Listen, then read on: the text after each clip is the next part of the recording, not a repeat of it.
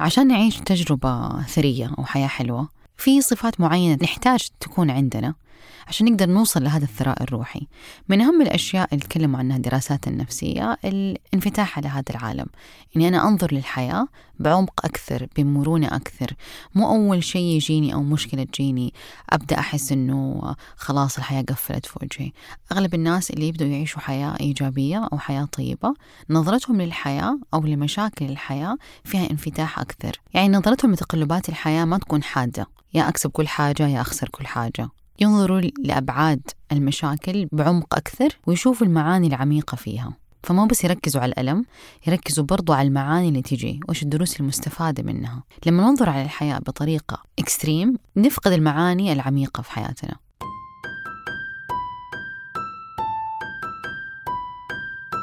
أهلا وسهلا فيكم. معاكم سلمى المفتي معالجة نفسية للكبار.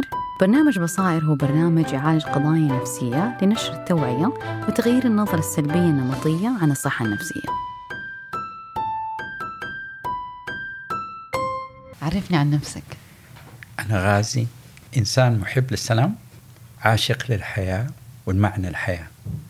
أدور عليها من يوم ما انولدت أحيانا أظن أني عرفت وفهمت كل شيء وأحيانا ألاقي لسه قدامي طريق طويل.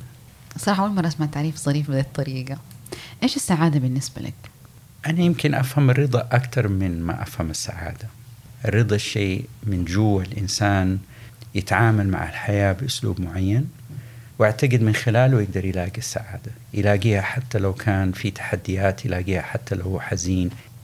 إيش تعريف الرضا بالنسبة لك؟ أنا أعتقد الكون هذا اللي انولدنا فيه له شكل معين له قوانين معينة له قواعد معينة. البعض مننا يقبل الكون كما خلق ومن خلال هذا القبول بيدور على معنى لوجوده. الشخص اللي تصرف بالطريقة هذه أعتبره إنسان راضي. في جوانب روحانية في الموضوع. بغض النظر عن قناعات الإنسان إذا الإنسان آمن أن وجوده هذا اللي هو فيه الآن له بعد تاني يقدر من خلاله يعلل هو ليه جاء وهو فين حيروح بعد ما يموت؟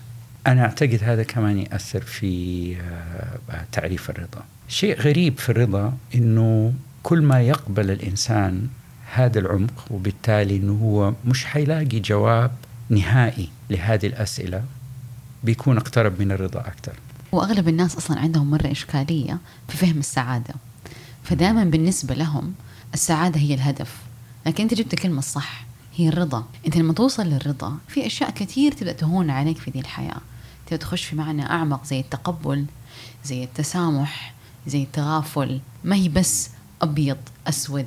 زي ما إحنا دائما نشعر إن هي كده الحياة. فخليني يصير نقول كأنه مقام معين يكون الإنسان فيه آه ونظرة معينة لما يحيط به ويختلف عن الشخص اللي مو قادر آه يتفاعل مع ذاته ومع محيطه.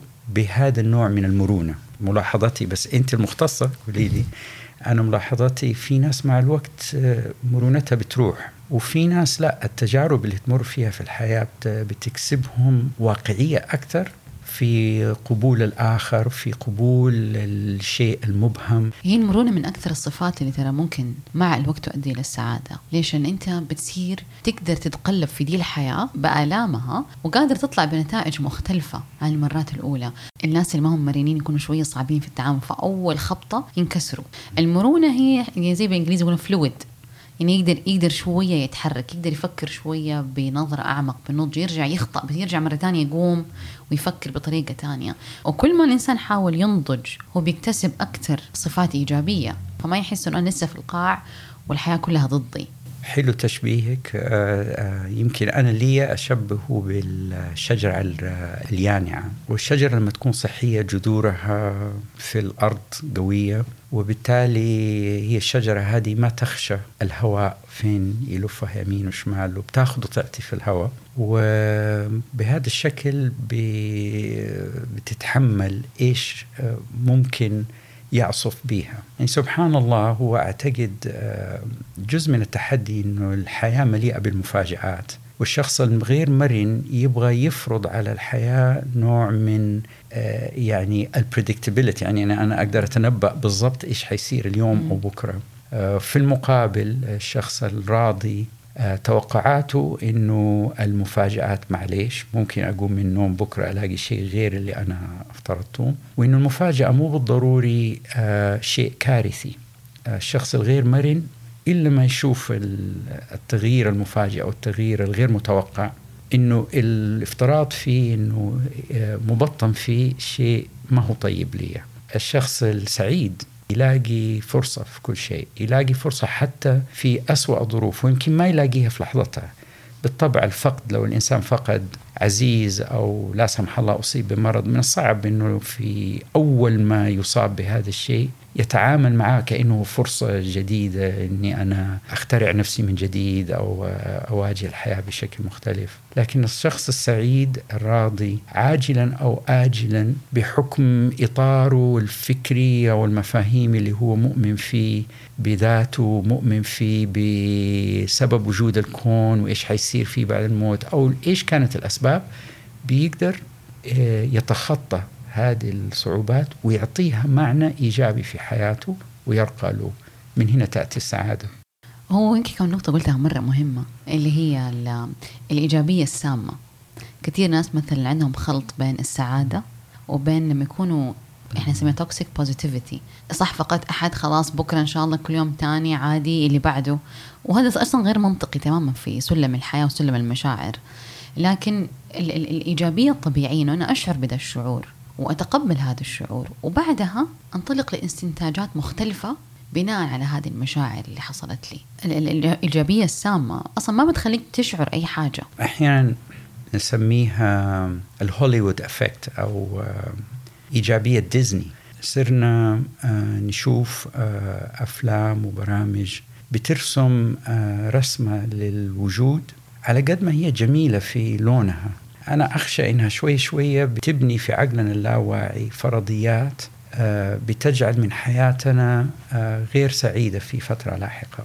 بس هو يمكن الصحي إنه لو دخلت هذا العالم الافتراضي وأنا مدرك تماما إنه هو مكان أروح أرتاح فيه شوية آه يمكن سموه في مجالكم retreat يعني أنا أروح retreating هناك وبعدين في خلوة خلينا نقول. safe space أيوه safe space وأطلع هذا صحي. لكن اللي صاير لشريحة كبيرة من المجتمع صار هروب ما صار مكان آمن أذهب له للراحة قليلا ثم أعود للعالم الواقعي وأتعامل معه بحب. فلما أنا أصل المكان أنه هذا العالم الغير واقعي هو صار العالم الذي أعشقه والعالم اللي أحاول أخلي عالمي الحقيقي شبيه له. هنا في شيء ما هو صحي في جزء كامل من الأشياء اللي أنا برضو أشوفها في العيادة. إنه في كثير هروب هروب من الواقع هروب من الألم وجزء من تخدير هذه المشاعر إنه أنا أبدأ أتفرج على ال social media طول الوقت as a numbing behavior بالساعات الطويلة أتفرج على هذه الأشياء. يعني بشيء كبير في هروب. الحياة حلوة بس نفهمها الحياة غنوة محلى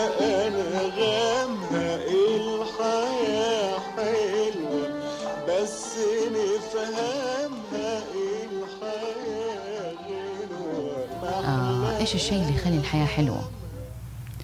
آه يمكن قبل ما أجاوبك إيش اللي يخلي الحياة حلوة آه يمكن أهم منه كيف الحكيم يتعامل مع الحياة بشكل يمكن مختلف. فهو شخص آه صاحي جدا لما يدور بداخله وما يدور حوالينه. قادر على تذوق نعمة الحياة في أبسط الحذافير. ممكن يشوف نملة بتمشي ويشوف كأنه النملة دي بترقص آه ممكن يطالع في شروق الشمس رغم أنه طالع في هذا الشروق خمسين ألف مرة كل مرة كأنه واحدة حلوة شافها لأول مرة في حياته. آه بيعرف آه أنه في لحظات تدبره ممكن يتذوق الأمور بشكل جميل جدا وممكن بعدها بخمسة دقائق يفقد صوابه لأنه حاجة تحدته إلى درجة خلته يفقد توازنه الفرق بين الحكيم من اللي ما هو حكيم إنه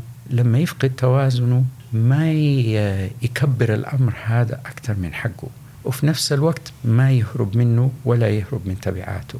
بين الاثنين في توازن صعب جدا جدا جدا. مع الوقت الشخص الناضج الحك الحكيم يرقى له. فتلاقي الشخص هذا مسؤول إلى أعلى درجة. وفي نفس الوقت ما هو مثقل بهذا الشعور لدرجة أنه الشعور يكسره. آه بيعرف مع الوقت أنه ممكن ينام واحد يوم مرة يائس من أمور معينة في الحياة لأنه تعب.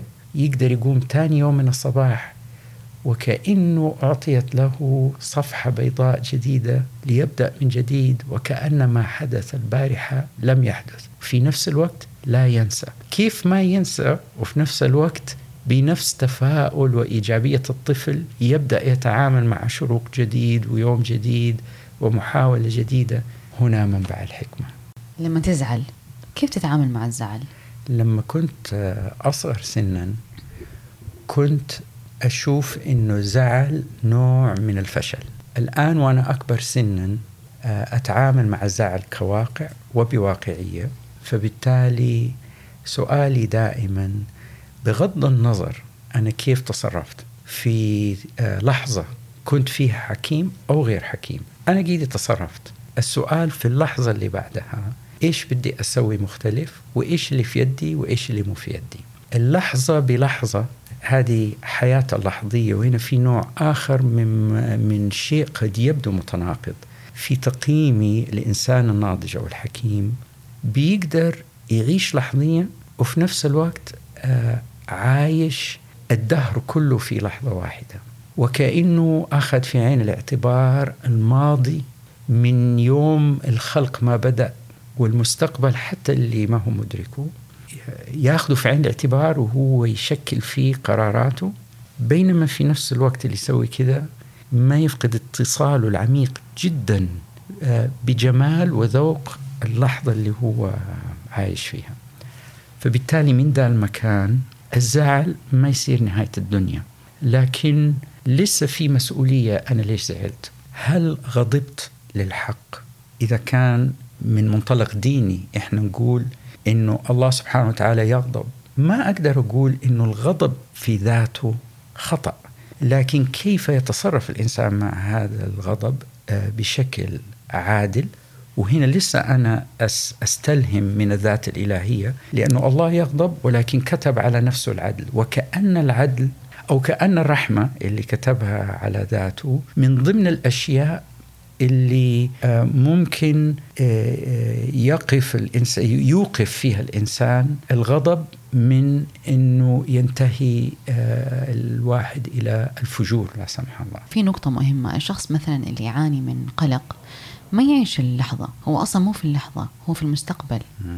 صح. والشخص اللي يعاني من الاكتئاب هو شخص عايش في الماضي تماما صحيح. أيام لما هو كان كويس. والمستقبل بالنسبة له هو شيء مميت. حتى في كثير أشخاص بالنسبة لهم مثلا المكتئبين يشوفوا أنه الم- ال- المستقبل هذه كارثة. أنا حستمر بالطريقة دي من الحياة أنا ممكن أفضل أني أموت.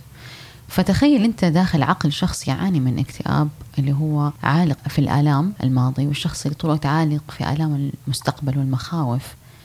هذا مرة صعب عليه يوصل لهذا الرضا. مرة عجبتني كلمة عالق آه، لأني من وجهة نظري الإنسان الروحاني الصحي اللي في حالة صحية آه، في حال عروج مستمر بغض النظر إيش الكلاكيع اللي يواجهها في حياته. بيقدر يترجم الكلاكيع دي لهذه رحلة العروج المستمرة. ويمكن دائما أحب أقول للناس أفرق كيف بين اللي يدور في حلقة مفرغة وبين الشخص اللي في حال عروج. الفرق بين الاثنين هي ارتفاع في المستوى بسيط في كل لفة بنلفها حوالين نفسنا.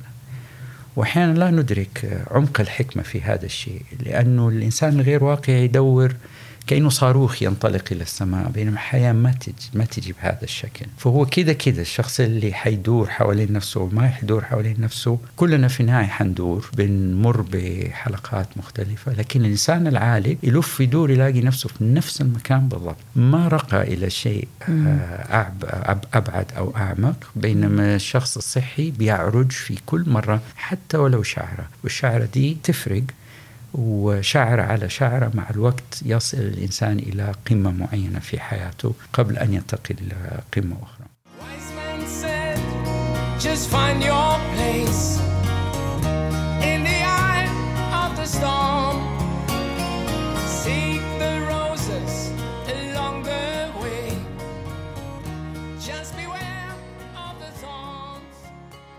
عرفيني عن نفسك. دكتورة هبة جمال حريري معالج نفسي وعضو هيئة تدريس في جامعة جدة قسم علم النفس. رفاء سالم سحاب شريك مؤسس لشركة حاجة ورقة مقص وشرفة. إيش السعادة في نظرك؟ نظري إنه ما أشوف السعادة سعادة المفهوم اللي الناس دائما تشوفه إنه be happy no worries السعادة هي الرضا الداخلي هي إنه تجمع كل الأضداد مع بعض وتتوازن بينهم. ما أعرف أنا أحس السعادة overrated يعني in general يعني الإحساس إنه أنت دائما مبسوط وتضحك والحياة وردية هذا يعني أحسه ما هو موجود في الحياة. يعني شيء مرة fleeting بسرعة يمر. آه فأنا أحس إنه المفروض يمكن نسعى له الرضا القبول بأي شيء يمر آه يعني يمر في حياتك. آه القبول بوضعك في الحياة آه ب إنجازك بهويتك. أحس بشكل عام الرضا والقبول أتوقع السعادة. قدرتك إنك تحسي إنه أي شيء يمر بيكي هذا خير ليكي آه سواء كان سيء جيد آه إحساسك إيمانك العميق الداخلي إنه أي شيء أنا أمر به هذا بشكل أو بآخر آه يخدمني. أنا أتوقع هذا مفهوم السعادة. آه رفاء هل مفهوم القبول overrated؟ أم لا ما أحسه overrated أحسه misunderstood يعني أحسه غير مفهوم بشكل جيد. يعني القبول ما هو الاستسلام زمننا اليوم مع الحداثة ومع الإحساس بالارتفاع إحساس الإنسان بالسيطرة بالحياة إنه هو يقدر يتحكم في الحياة ويقدر يتحكم في ظروفه آه يجعل القبول بالعكس شيء ضعف. إحنا يعني إحنا نفهمه على إنه هو ضعف. دكتورة هبة لو طلب منك باختصار تقولي كيف تعيشي حياة حلوة إيش حتقولي؟ يمكن آه، إذا تسمحي لي أغير مصطلح من حياة حلوة لحياة راضية. آه، أو حياة متزنة يمكن هذه أحسها أعلى من مجرد حياة حلوة. لأنه أعتقد أنه الحياة تجمع لحظات حلوة لحظات مرة لحظات صعبة. فإني أنا أحارب عشان دائما الحياة تصير حلوة ودائما اللحظات تصير حلوة فأنا ماشي عكس يعني سنة الله في الكون. فحيجهدني حقيقة ده الشيء. آه لكن لو بدلت كلمة حلوة كيف أعيش مثلا حياة متزنة؟ آه هو إني أحاول قد ما أقدر أعرف تفاصيل كل هوية آه، أو كل وظيفة أو كل مهمة لي في حياتي. وهذه دائما متجددة. يمكن الأشياء اللي تساعدني شخصيا أكون آه، منظمة فيها ورحيمة في تنفيذها في نفس الوقت. حسب تجربتك أو فلسفتك في الحياة كيف تعيش حياة حلوة؟ آه برضو أنا حسوي زي هبة أتوقع وأغير كلمة حلوة بكلمة تانية. فيمكن كيف تعيشي حياة فيها معنى آه أنا بالنسبة لي هذا أهم. أتوقع شيئين أنا بالنسبة لي. الشيء الأول إنه دائما يكون عندك فضول آه عندك رغبة في إنك تتعلم. من أي موقف من أي آه، شغل تمر عليه من أي شخص تمر به أحس الفضول هو إنك تواجه الحياة بتواضع بإحساس إنك أنت عندك شيء جديد تتعلمه. آه، حتى مع نفسك يعني فضولك إنك تفهم مشاعرك فضولك إنك تفهم أنت ليش زعلان ليش غضبان ليش حاسس إنه مثلا الدنيا سوداء في أوقات تصحى الصبح تلاقي إحساس إنه هذه الدنيا كلها سوداء بس سؤالك لنفسك بدال ما تحكم بدل ما تقول أنا مثلا إنسان غير ممتن أو أنا إنسان عندي مشكلة نفسية ليش أنا حاسس بكذا أنا عندي آه، كل شيء في الحياة بس حاسس برضو إنه الحياة ما هي حلوة. إنك تسأل نفسك ليش؟ هذه هذه ليش أنا أحس مفتاح لتعلم ولحكمة كبيرة؟ وأنا بالنسبة لي إذا بدي أقول شيء سعيد في الحياة أقول هو التعلم. ما يعطيني إحساس عميق بالسعادة وبالدهشة وبالرضا هو التعلم. فبالنسبة لي الوصول إلى حياة ذات معنى مفتاحه أول شيء الفضول الشيء الثاني الشجاعة أو الرغبة الصادقة في مواجهة آه، الحياة. ومن غير ما تهرب منها من غير ما تخدر نفسك. آه أنا هذا برضو أشوفه آه جزء من الرضا جزء من الرضا عن الله حتى. لأنه أنت لما ما تهرب من هذه المشاعر السيئة آه تواجه دائما الناس اللي تحبهم بصدق تواجه نفسك بصدق. هذا جزء كبير من الرضا. كيف المفروض نتعامل مع الزعل؟ يعني حقول كذا شيء آه يمكن ما في خلطة واحدة يعني ما في كده آه ريسبي واحد آه يزبط مع كل أنواع الزعل. آه لذلك كل زعل أنا أتوقع أو كل مشاعر صعبة فريدة من نوعها حتى لو تشابه. يعني حتى لو أنا اليوم حزينة وبعد سنة حاصير كمان حزينة بس كل حزن له فرديته.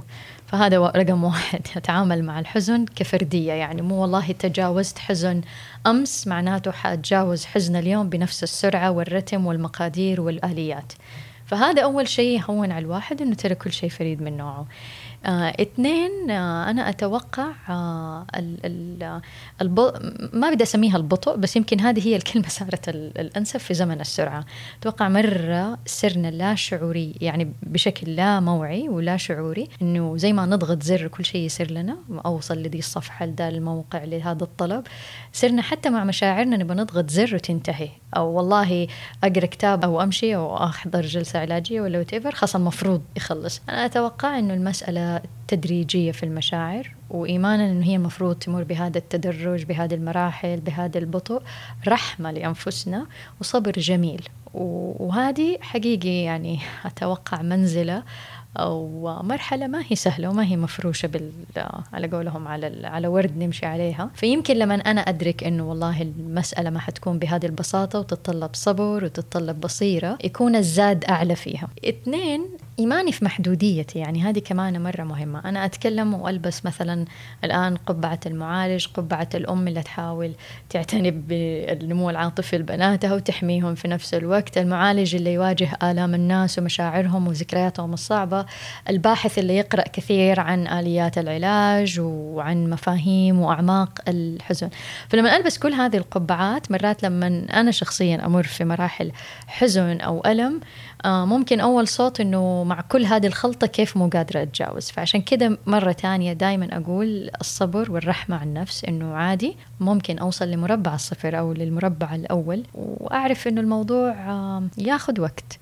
يعني أنا شخصيا يعني وأنا متعلمة ودارسة في جامعات أمريكية وقارئة وعندي كثير تولز ربي أعطاني هي عشان أم، أخرج نفسي من أي حزن مفترض لكن تجيني أيام أحس إني ما في أي شيء آخر إلا إني أدعو الله. جدا مهم اللجوء إلى الله يعني ولا شيء. تعترف تماما إنه أنت ما حتقدر تخرج من ذا الشيء إلا إذا ربي كتب لك تخرج منه. و... وأنا دائما أقول حتى صحباتي اللي عندهم تحفظ على العلاج النفسي أنت لازم تت- تتضرعي يعني تتوجه إلى الله بكل ما آتاك الله من يقين قبل ما تدخلي غرفة المعالج النفسي وتقولي يا رب هذا أداة. انت كتبت لي هي وأنا متوكلة عليك و... وأباك تساعدني. أنا ما أعرف إيش العقدة اللي سببت لي هذا الحزن. أباك تخلي ده المعالج النفسي يسالني السؤال الصح اللي يكشف عن هذه العقدة عشان أنا أبغى أكون إنسانة أصلح. فالدعاء أنا أحس يعني التوجه إلى الله بشكل عام والارتباط بالله هذه أحد الأسباب اللي تساعدنا في الحزن. آه الشيء الثالث أحس كمان آه إنك آه يعني إذا كان عندك مجموعة صغيرة من الاصدقاء اللي تثقي فيهم آه ما في شيء إنك ترجعي لهم وتطلبي منهم المساعدة لأنه أحيانا هم يشوفوا أشياء أنت ما تشوفيها في وسط الحزن تنسي أشياء كثير عن نفسك فهم يذكروك بنفسك يعني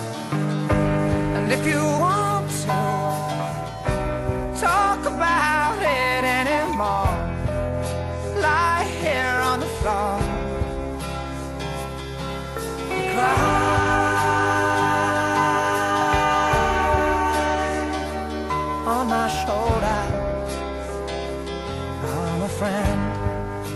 طيب قبل ما نقفل الحلقة أباك تسأل نفسك إيش السلوكيات أو إيش الأفكار اللي عندك اللي تخليك دائما تنظر للحياة بطريقة سلبية؟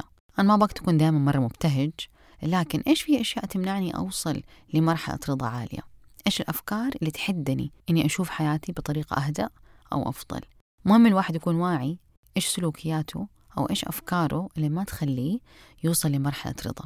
في الحلقة الجاية حنكمل نقاشنا على الحياة الطيبة لكن من زوايا مختلفة. نشوفكم قريب.